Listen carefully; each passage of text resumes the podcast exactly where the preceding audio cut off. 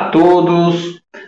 Corretor de imóveis que trabalha em uma imobiliária, nós sabemos a condição de trabalho dele. Entretanto, e quando o corretor ele tem um contrato de trabalho registrado na CLT, tudo bem, porém aquele corretor que muitas vezes está todos os dias na imobiliária, com hora para entrar, com hora para sair, e recebe a fama de ser autônomo. A gente sabe que na natureza o corretor ele acaba sendo autônomo, mas existem situações que o corretor de imóveis ele pode ter sua relação de trabalho fraudada, ou seja, ele está trabalhando como se fosse um autônomo, porém ele deveria ser empregado e ter direitos trabalhistas reconhecidos. Também há situações que vou perguntar aqui para o nosso convidado sobre corretores que trabalham com aquelas empresas digitais. Se você está nessas situações, não percam o nosso programa, fiquem conosco até o final, pois hoje estamos recheados de informação e conteúdo jurídico. Sejam bem-vindos a mais um programa Locação em Foco. Chega já no celular, chega dando like aqui no vídeo. Se você gostou, deixa aqui suas perguntas também, participa ao vivo. Se você não está entrando ao vivo, deixa aqui também nos comentários, que eu sempre estou passando nos vídeos aqui e respondendo alguma coisa, ok? E se você não é inscrito também nas minhas redes sociais, no meu canal do YouTube, vai lá, se inscreve no meu canal do YouTube.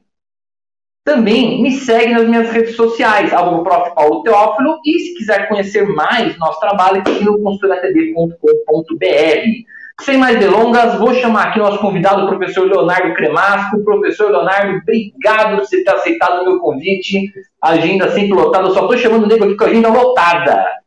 obrigado pela sua participação, meu amigo. Bom, em primeiro lugar, eu, eu saúdo a todos aqui, na pessoa do professor Paulo, que gentilmente me fez o convite e que me deixou muito honrado em poder participar de um canal tão sério, de uma instituição tão séria que é o Cresce. Né? Então, é, é, muito obrigado. É uma honra participar desse evento com, contigo aí, com o pessoal que, que está nos acompanhando. E eu espero poder é, passar pelo menos um, uma ideia geral aqui da relação de trabalho do, do corretor de imóveis. E você quer começar com as perguntas, professor Paulo, ou, ou eu já posso discorrer um pouco sobre? Vamos correr. Primeiro quero deixar um abraço aqui para quem deu um bom dia, com o Marcelo Felipe, quem tu comentou aqui pelo YouTube. Bom dia para você também, Marcelo. Leonardo, começa a discorrer aqui um, pro tema. Explica para a gente sobre essa relação de trabalho do corretor de imóveis, por favor. Tá.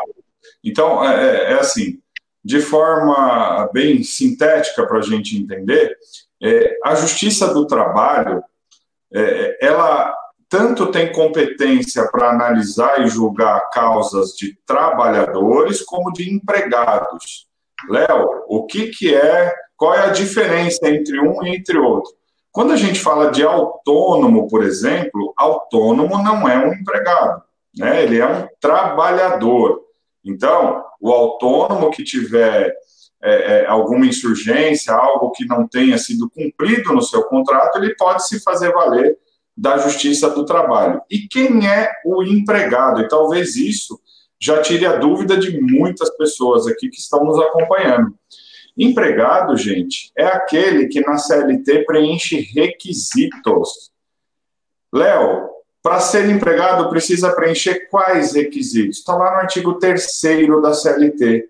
A pessoa tem que trabalhar com habitualidade, ou seja, não pode ser algo eventual, não pode ser esporádico o contrato de emprego ele é oneroso, porque é, é, ele custa para uma das partes. E aí aqui a gente está falando do exemplo do corretor de imóveis. Ah, Léo, mas e o corretor de imóveis que na maioria das vezes ele ganha só comissão? Né? Ele, é, é ele é contratado para ganhar comissão. Vamos supor no caso que ele foi tido como autônomo e só recebe comissão. Ele pode depois demandar na Justiça do Trabalho? Calma, mas já vamos chegar lá. Então, ó, o trabalho não pode ser eventual, tem que ser habitual. O trabalho é oneroso, porque ele custa. O trabalho tem que ser subordinado, e aqui a gente está falando de uma subordinação jurídica. Né? Por que subordinação jurídica? Porque economicamente existe subordinação técnica, existe existe subordinação econômica. Economicamente, às vezes o empregado ele está num patamar superior ao empregador. Aí vocês vão falar, nossa, me dá um exemplo. O Neymar, por exemplo. O Neymar, muitas vezes, ele pode ganhar mais do que o próprio clube. Né? Então, é só um exemplo, chulo. Mas então a subordinação que eu estou tratando aqui do vínculo empregatício é a subordinação jurídica. Aquela pessoa responde, ela, ela tem o dever de dar satisfação a alguém na estrutura empresarial. Até pessoa... fazendo adendo, Leonardo, desculpa, eu lembro de uma decisão agora que você falou, de uma manicure que ela foi considerada como, autor, como autônoma, porque ela ganhava metade do valor da, do que entrava no salão e a subordinação jurídica econômica foi perdida, porque se ela ganhava metade, ela ganhava mais do que a dona do salão, porque a dona do salão tinha custos dentro do salão. É. Então ela foi considerada autônoma por conta disso. Bem interessante Nossa, sua colocação. Olha que interessante. Então, isso que você trouxe, professor Paulo, isso mostra o seguinte: não existe uma regra aritmética em se tratando de poder judiciário no que diz respeito ao entendimento, a interpretação subjetiva do juiz caso a caso. A gente sabe, então, hoje, a gente passou aqui por quatro requisitos básicos do empregado, que é quem trabalha habitualmente, o contrato é oneroso, é pessoal, eu contratei aquela pessoa, então tem que ser aquela pessoa, e é subordinado. Né? Aí é, é, entra a seguinte questão: é, veio a reforma trabalhista em 2017, e, e embora alterou, tivemos aí a implementação de, de várias alterações na CLT, nós trouxemos uma regra mais flexível para a CLT, mas teve um artigo da CLT interessantíssimo que não foi alterado, não sofreu nenhuma alteração, que é o artigo 9 da CLT.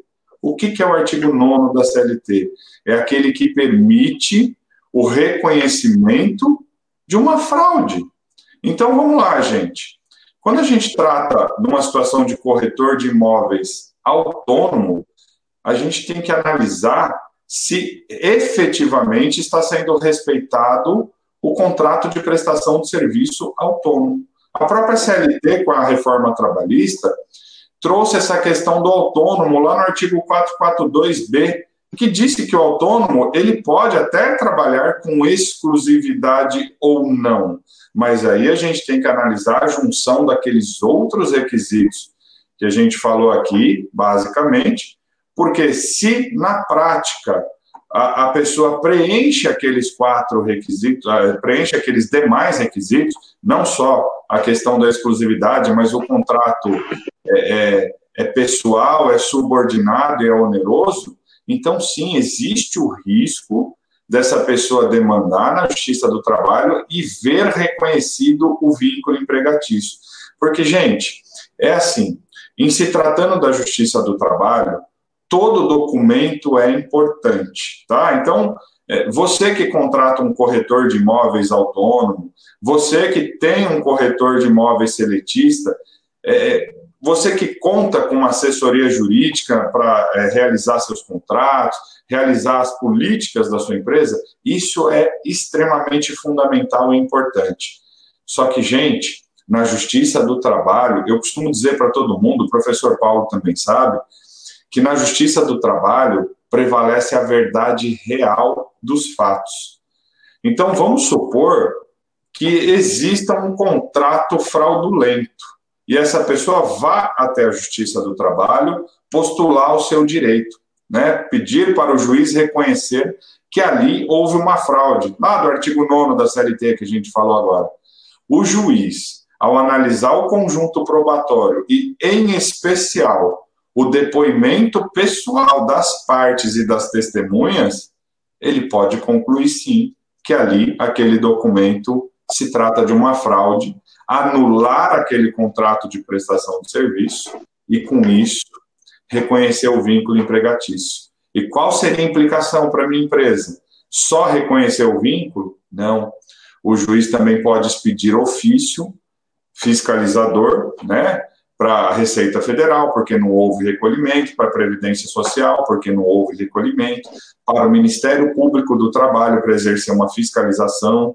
Então, gente, é, é, é, o que eu quero dizer aqui, cada caso tem que ser avaliado com devido critério, tá? É, é, a live, o professor Paulo, quando me convidou, nós não, não estamos aqui no intuito de causar desespero em ninguém. Na verdade, a gente quer trazer uma informação, de certa forma, confortável e só abrindo um ponto de reflexão para a gente olhar para o nosso cenário quando a gente contrata uma pessoa, para saber se ali realmente está sendo aplicado um contrato autônomo ou se ali eu tenho um risco de ver reconhecida uma relação de emprego na Justiça do Trabalho. E com isso, é, eu sofrer todo tipo de fiscalização, eu sofrer é, condenações na Justiça do Trabalho, porque ninguém quer isso. Né, gente? Nós queremos trabalhar, eu prezo muito, eu advogo na área trabalhista para os dois lados, então eu não tenho aquela formação só empregado ou só empregador, não. Eu sempre gostei de atuar para os dois lados, e a gente tem que ter esse equilíbrio e avaliar cada caso para é, decidir os riscos ali, decidir se vale a pena a demanda ou quando você está defendendo uma empresa, se vale a pena insistir na continuidade do processo. Então, tudo isso tem que ser avaliado com muita técnica, com muito esmero para poder é, é, tomar a, a, decisão. Tá? Eu estava comentando com o professor Paulo é, uma questão interessante que eu vi outro dia: tem muitas construtoras que, infelizmente, contratam corretores sem o Cresce. Eles não são corretores. Gente, todos nós sabemos. O corretor que não tem inscrição, que não está devidamente habilitado no Cresce, ele exerce ilegalmente a profissão. Né? Sabe qual é a sacada deles? Eles colocam como consultor de negócios imobiliários. Só que pela lei do, do corretor de imóveis, o, a consultoria de negócios imobiliários é ofício exclusivo do corretor. Ou seja, do mesmo jeito você está exercendo um negócio legal. Isso é uma é. prática muito comum. O Cresce fiscaliza muito. O Cresce fiscaliza em cima. O Cresce sim, fiscaliza em cima e vai até as últimas consequências. E tá certo, tem que fazer mesmo. Não, e, e, se existe um órgão importante que está aqui para regulamentar e cuidar dos interesses da, da, dos seus inscritos, então o mínimo que se espera é que a pessoa esteja devidamente habilitada para aquela profissão. Senão seria a mesma coisa de eu, advogado, querer exercer a função de médico se eu não tenho habilitação para. É a mesma coisa, gente. Tudo bem? Então, é, se existe a necessidade de se habilitar, o correto é a pessoa estar devidamente inscrita no seu órgão de classe. Né? E, e, e, existem construtoras que, infelizmente, obviamente, nós não vamos citar o nome de ninguém, o objetivo não é expor ninguém, é, mas existem construtoras que se fazem valer dessas pessoas que não têm inscrição no CRES, ou até mesmo, às vezes, de estagiários, né? Porque é, aí, professor Paulo, me corrija se eu estiver enganado, mas o CRESP, primeiro a pessoa faz um estágio probatório, né? Sim. Ah, primeiro ela se inscreve como estagiário, para depois ter inscrição é, é, definitiva, que chama? Isso, isso, é igual a gente não vê. E, inclusive, tem, tem, existem muitas representações, processos internos, de estagiário que foi pego pela fiscalização exercendo função de corretor. Olha só. Existe bastante é, também, infelizmente. Isso é bem comum. Aí, aí gente, existe um, um, um, um problema. Agora eu vou dar um alerta a essas construtoras.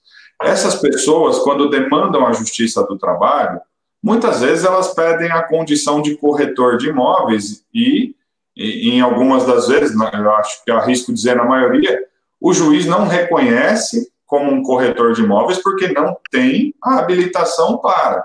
Mas o juiz, muitas vezes, se o advogado for atento e pedir para o juiz, no mesmo processo, é, que quer aquela condição de corretor, ou se não for reconhecido, reconhecer ao menos que ele era um vendedor daquela empresa, e com isso reconhecer o vínculo empregatício como vendedor, isso é possível, gente, é possível, porque a empresa se fez valer de uma mão de obra que muitas vezes preenchia aqueles quatro requisitos básicos que a gente falou, e o juiz, diante desse cenário e da verdade real dos fatos, que é o que interessa para o Poder Judiciário, ele pode sim reconhecer uma relação de emprego. Só que isso não descaracteriza o risco que o professor Paulo já observou de também é, o juiz entender que ali houve, por parte do empregado também acontece, o juiz fala: você quer uma condição de corretor de imóveis sem a inscrição no Cresce? Então, você exerceu essa função, exercício legal da profissão.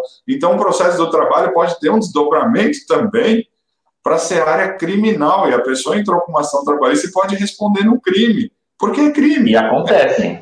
Acontece. Acontece. Eu tive um desse outro dia. Eu tive desse outro dia. A pessoa estava pedindo vínculo, só que um período que ela estava pedindo, ela recebeu o auxílio emergencial. E eu juntei no processo. O juiz falou: olha, se eu reconhecer seu vínculo, eu vou mandar oficial ao Ministério Público. Pois é. é, é a justiça do trabalho ela evoluiu de tal modo, professor Paulo, que assim, é, eu venho de um tempo que a pessoa falava assim: ah, eu pedia vínculo empregatício, vai, qualquer outro caso. Pode ser o corretor, pode ser qualquer outro. Pedia o vínculo empregatício e o juiz reconhecia, condenava a empresa e tudo bem. Só que agora, boa parte do juiz tem entendido assim: bom, você quer o vínculo empregatício, mas então você não recolheu nada também para o você não recolheu, fez os recolhimentos por conta também, enquanto você recebia como autônomo, isso também é fraude. Oficia também a Receita Federal por imposto de renda que a pessoa não recolheu. Então, assim, é. É, esse é o equilíbrio, né? Então, a Justiça do Trabalho, ela visa equilibrar a relação, seja ela de trabalho, seja de emprego.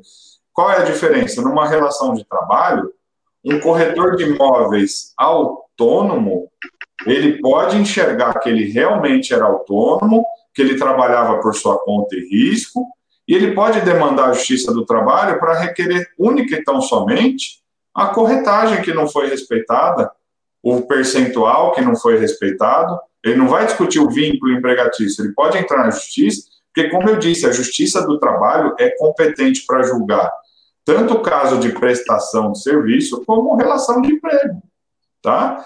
Então, pode ter um corretor de imóveis que trabalhava como um verdadeiro empregado, mas existia um contrato de prestação de serviço que, na verdade, era uma fraude. Ele vai lá para buscar o vínculo empregatício e os demais direitos que ele entender serem transgredidos. Porque quando se reconhece o vínculo, o que, que vem de bandeja? Vem de bandeja anotação da carteira de trabalho, vem de bandeja é, é, recolhimento do fundo de garantia, recolhimento previdenciário, recolhimento fiscal, vem tudo isso. E pode vir vir fiscalização da empresa. Então, assim, toda ação que pede vínculo empregatício, eu sempre falo, tanto para empregado quanto para empregador, é meio que tudo ou nada. Se a pessoa ganhar, vem todo o bolo. Se a pessoa perder, vai tudo também embora. Porque ou existe ou não existe. Né? Uhum. Né? Mas isso é, depende do conjunto probatório, depende da verdade real e depende da interpretação do juiz, se houve fraude ou não, lá do artigo 9 da CLT, que é o que traz essa possibilidade do juiz investigar a fundo aquelas questões. Legal, professor Paulo? Então, é, é uma Isso ideia. É um trabalho, inclusive, não, sim, isso é um trabalho, inclusive, que a gente faz em compliance. Né? Teve algumas empresas que a gente assessora, a gente faz isso, você também faz, eu também faço. Eu lembro muito de uma imobiliária, se a gente está tá falando no começo, que ele tinha um, corretores, que ele, ele quis fazer contrato de autônomo com todos os corretores, beleza, eu fiz, contraprestação de serviço. Só que eu falei para ele, seguinte, os corretores, comecei a ver que não adianta só fazer o contrato, você tem que fazer o contrato, mas eu vou fazer uma auditoria aí para ver, né? Uhum. Não, não, eu quero fazer uma auditoria, quero ver. Aí eu comecei a ver, conversar com os caras, meu, os caras tinham hora pra entrar, hora pra sair. Eu falei, peraí, se você quer que eles sejam autônomos, então você não vai manter hora, horário, controle de jornada. Não, mas ele tem que estar aqui para atender telefone. Então registre ele na CLT. Sim. Porque não adianta. Você está querendo que o cara seja um autônomo, mas só que você quer que ele trabalhe aqui nenhuma vez. Eu lembro quando comecei meu escritório, aí você vai dar risada. Tem uns escritórios de advocacia trabalhista, perto do frente do fórum, né? que fazem muito serviço de contato muito freelancer. Eu lembro que eu fui fazer uma entrevista para trabalhar como audiencista freelancer, bem no começo, bem no começo. E o dono do escritório me entrevistou e falou assim: ó, para você, eu advogado trabalhista, hein, escritório trabalhista, para você trabalhar comigo, você tem que trabalhar só para mim. Você tem que não pode ter seu escritório. Eu falei, ah, então eu vou ser registrado. Não, você é freelancer. Eu falei, não, peraí. Como que eu vou ser freelancer exclusivo seu? Isso não existe. Subordinado. Não, isso não existe. Inclusive, o subordinado contratou você, então a pessoa. E advogado também. E era oneroso que você recebia. Olha os quatro requisitos. Sabe por quê? Porque tem gente que se submete a isso. Tem gente que é advogado, sabe, e se submete a isso e depois não faz nada. É isso que é o complicado. Quero deixar um abraço aqui para Luciana, para primeiro para Samanta Viana. Samanta Viana, acho que eu sei, acho que eu conheço a pessoa. Samanta Viana, muito bom. Deixou um bom dia. E a Luciana Alfonso Rosa Oliveira, que ela mandou aqui um bom dia. Nós autônomos precisamos de muitas orientações. Obrigada pela oportunidade e mais conhecimentos. Estamos aqui, Luciana. E ela falou assim também: a fiscalização deveria pegar mais pesado. Tem muito disso aqui na Baixada Santista. A fiscalização pega pesado, Samanta, porque ela não dá conta, que é tanta coisa que ela não dá conta, mas a fiscalização. Eu quero ver se eu trago uma hora aqui é, algum responsável aqui dos processos administrativos do, do Cresce. Eu vou até deixar o convite já ao vivo, mas eu vou atrás para ver se consigo trazer, para mostrar para vocês sobre a fiscalização a fiscalização pega pesado. E aqui o Cresce, ele vai até, o, até a última consequência quando ele pega. O, o, problema é que é tanta gente fazendo errado que às vezes a fiscalização não dá conta. Mas ele pega, pega e pega bem. Leonardo, eu quero, eu quero fazer só mais uma pergunta aqui antes da gente encerrar. É, quero te perguntar sobre aqueles corretores que trabalham com, não vamos dar nome à empresa, mas aquelas empresas digitais, aquelas imobiliárias digitais, que não tem mais de uma, né? São três, quatro, não sei, tem bastante imobiliárias digitais. O cara se cadastra como se fosse Uber, o cara se cadastra, aí começa a trabalhar. Alguns eu já ouvi reclamar de vínculo trabalhista uma opinião particular sua e o que, que mais ou menos a jurisprudência está dando? Porque lá o pessoal assemelha muito, assemelha um pouco ao Uber, né? Uhum. Assemelha um pouco ao Uber. Deixando de você responder, um abraço para Humberto Oliveira e para Adriano Oliveira também. Me fala o que, que como é que está virando essas situações no seu trabalho?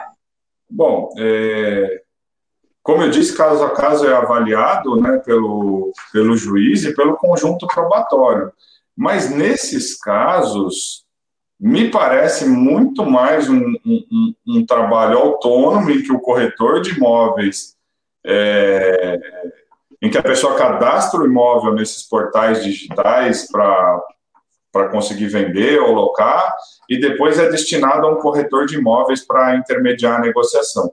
É, nesses casos, assim como no Uber, me parece que a justiça tem, tem entendido que não estão presentes todos os requisitos para o vínculo empregatício, né? Porque esse corretor de imóveis, é, pelo menos a meu ver, ele não está única e exclusivamente vinculado a, a, a, esse portal, ele não é subordinado juridicamente, né? esse portal pode escalar outro corretor no lugar dele, então, assim, é, é, eu não vou trazer aqui uma regra aritmética e falar, ó, é, como eu disse desde o começo, que é certeza que, que a pessoa não consiga reconhecer o vínculo empregatício.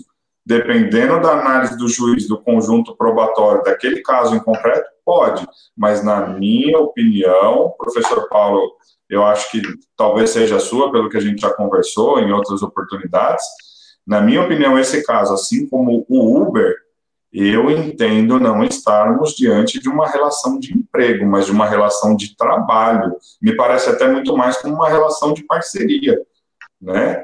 É, é o Uber, por exemplo, a pessoa, se quiser trabalhar, trabalha ou não, né? trabalha o horário que quer. E quando a gente está dentro de um típico contrato de emprego, existe aí exigências, né? Cumprimento de jornada, fixação de salário, metas, e me parece que, que esses portais não têm todas as características de uma relação de emprego. Mas é claro, eu não vou trazer isso como uma regra absoluta, é só uma opinião pessoal de casos que eu já, já presenciei, tá? Até porque, como você falou, né, a análise tem que ser subjetiva, né? É, mas, mas aí, acaba sendo subjetiva. É, é, a prudência que tem que ter o advogado e a pessoa que quer demandar na Justiça do Trabalho.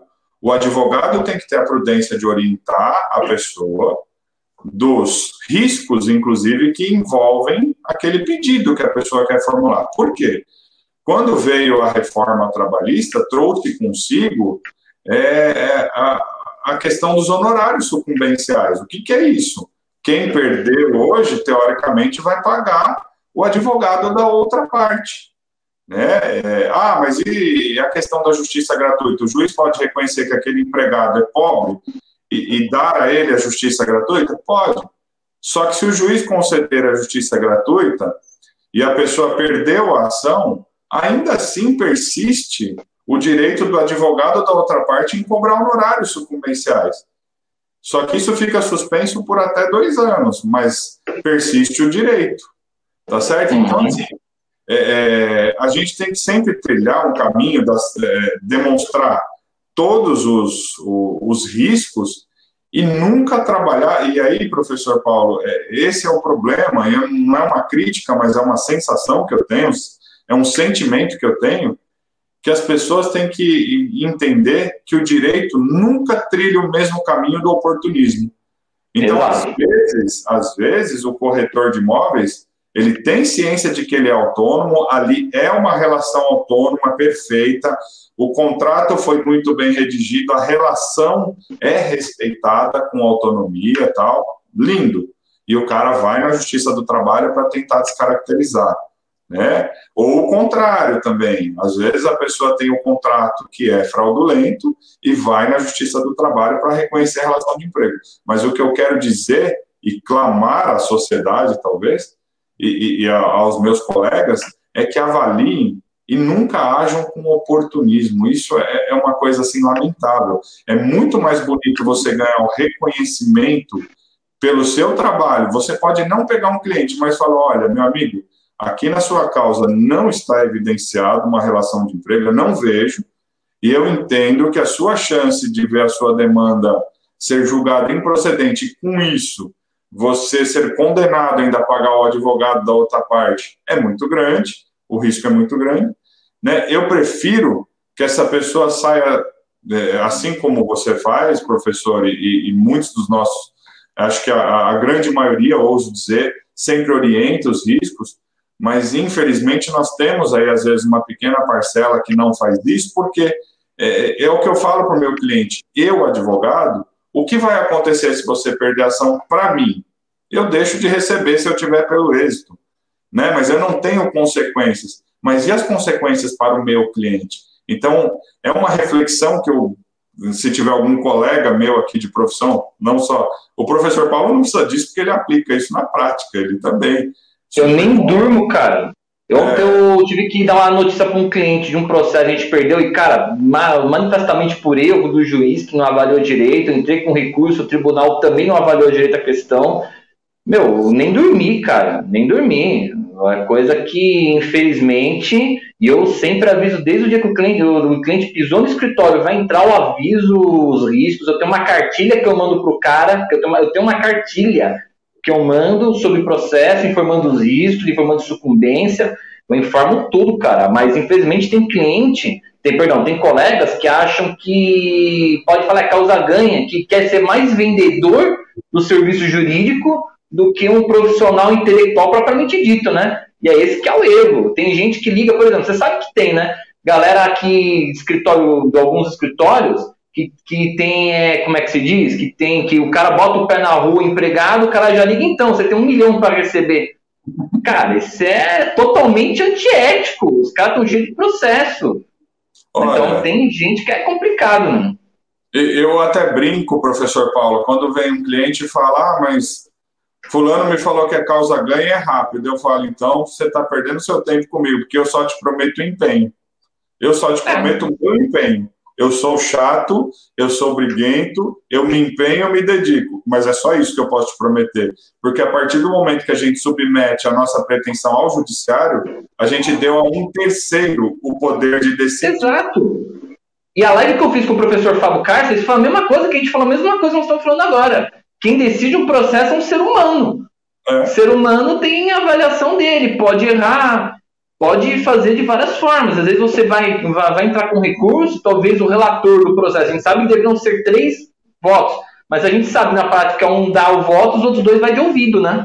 A gente sabe que na prática é isso. Às vezes o outro que pega, vê também de qualquer jeito, tá com pressa, vem votar, não analisa direito. Às vezes pode acontecer. É raro, é difícil acontecer. A cada 50 casos acontece um erro desse, mas acontece, pode ser premiado. Não é verdade? Por isso, mais uma vez, o meu reforço, que o primeiro juiz da causa é o advogado que tem que avaliar e, e orientar o cliente se aquilo é, é, é viável ou não, né? Claro, sempre respeitando a intenção do cliente, mas é, é, orientar corretamente, não agir por impulso, não agir visando lucro ou oportunismo, né? É, é, porque é, tão chato, é tão desagradável falar algo e depois ver um resultado diferente. Então, por isso que a gente só tem que prometer o é. empenho, trabalhar com seriedade, mas em se tratando de judiciário, em se tratando de tudo que a gente falou aqui hoje, não existe uma regra aritmética com um resultado exato. Cada caso será avaliado pelo judiciário, mas primeiro é, é, é aquilo que eu acabei de falar: um advogado tem que analisar o conjunto probatório entender os riscos de se aquela questão pode ou não ser interpretada como uma relação de emprego. Então, pode ser reconhecido como pode não ser reconhecido, tá certo? E a Justiça do Trabalho, ela pode atender tanto a demanda de A, que é a relação de trabalho, como a, demanda de B, que busca a relação de emprego. E tudo que ele falou não se aplica só ao seu trabalho, não. Isso é civil também, tá? Tudo que ele falou foi perfeita colocação, não é só do seu trabalho, não. Sacível também. Por isso que tudo a gente tem que ah, informar os riscos para o cliente, pelo menos é o nosso trabalho. Eu costumo dizer, advogado você entrou no escritório dele, começou a falar que a causa ganha, que não tem risco, não dispôs do risco, e eu já fico com o pé atrás, infelizmente. Professor Leonardo, nosso tempo já está estourado. Eu vou primeiro mandar um agradecimento aqui a Imóveis Augusto Alves, que mandou aqui bom dia, bom dia para você também. É tão bom aqui num programa desse a gente ter participação da galera aqui no chat, pelo menos mandando pergunta, mandando bom dia. Bem bacana. Professor Leonardo, obrigado mais uma vez pelo seu comparecimento, obrigado por tudo. Eu deixo aqui, a, deixo aqui o espaço para suas recomendações finais, suas considerações finais, fique à vontade, o tempo é seu. Bom, é, em primeiro lugar, mais uma vez reforçar o, agradecimento e, e, e, o quão honrado fico em poder participar dessa live com a TV Cresce. Né? É, aqui está o meu e-mail, eu deixo o, o meu e-mail profissional, caso alguém tenha alguma dúvida sobre a, a explanação, mas mais uma vez fazer um reforço de que cada caso tem que ser avaliado para ser decidido com sabedoria porque né, a justiça não, não funciona para aventureiros. A justiça é séria e ela quer apurar os casos com a seriedade e buscando a verdade real para se chegar a uma conclusão. Então, é, é, peço é, mais uma vez é, para que as pessoas sempre procurem um profissional que as oriente corretamente do melhor caminho, da melhor decisão a ser tomada, tá certo? Mas, é, como a gente bateu tanto aqui que não existe uma regra, então o campo é aberto, mas a análise tem que ser feita é, de forma bem técnica por um profissional habilitado. Assim como num contrato de corretagem, uma, num, num corretor de imóveis, que corretor de imóveis é quem é devidamente habilitado, e nós, como advogados, somos pessoas também habilitadas, eu digo toda a nossa classe, a avaliar as pretensões dos nossos clientes. Então, era mais ou menos essas as, as dicas finais que eu queria passar e me colocar à disposição aí pelo meu e-mail, caso alguém tenha mais alguma dúvida. Tranquilo. Professor, obrigado pela sua presença. Obrigado para quem nos assistiu, ficou até o final com a gente aí. Não se esqueça, assistiu, dá um like aqui no vídeo, compartilha para mais pessoas, compartilhe com seus amigos corretores de imóveis, eles precisam ter essa informação, eles precisam saber essa informação, é muito importante. E, por fim, se você não é inscrito nas minhas redes sociais, vai lá, se inscreve no meu canal do YouTube, me segue nas redes sociais também, e se quiser saber mais também, entra no nosso site. Gente, ficamos por aqui, obrigado a todos e foco nas locações.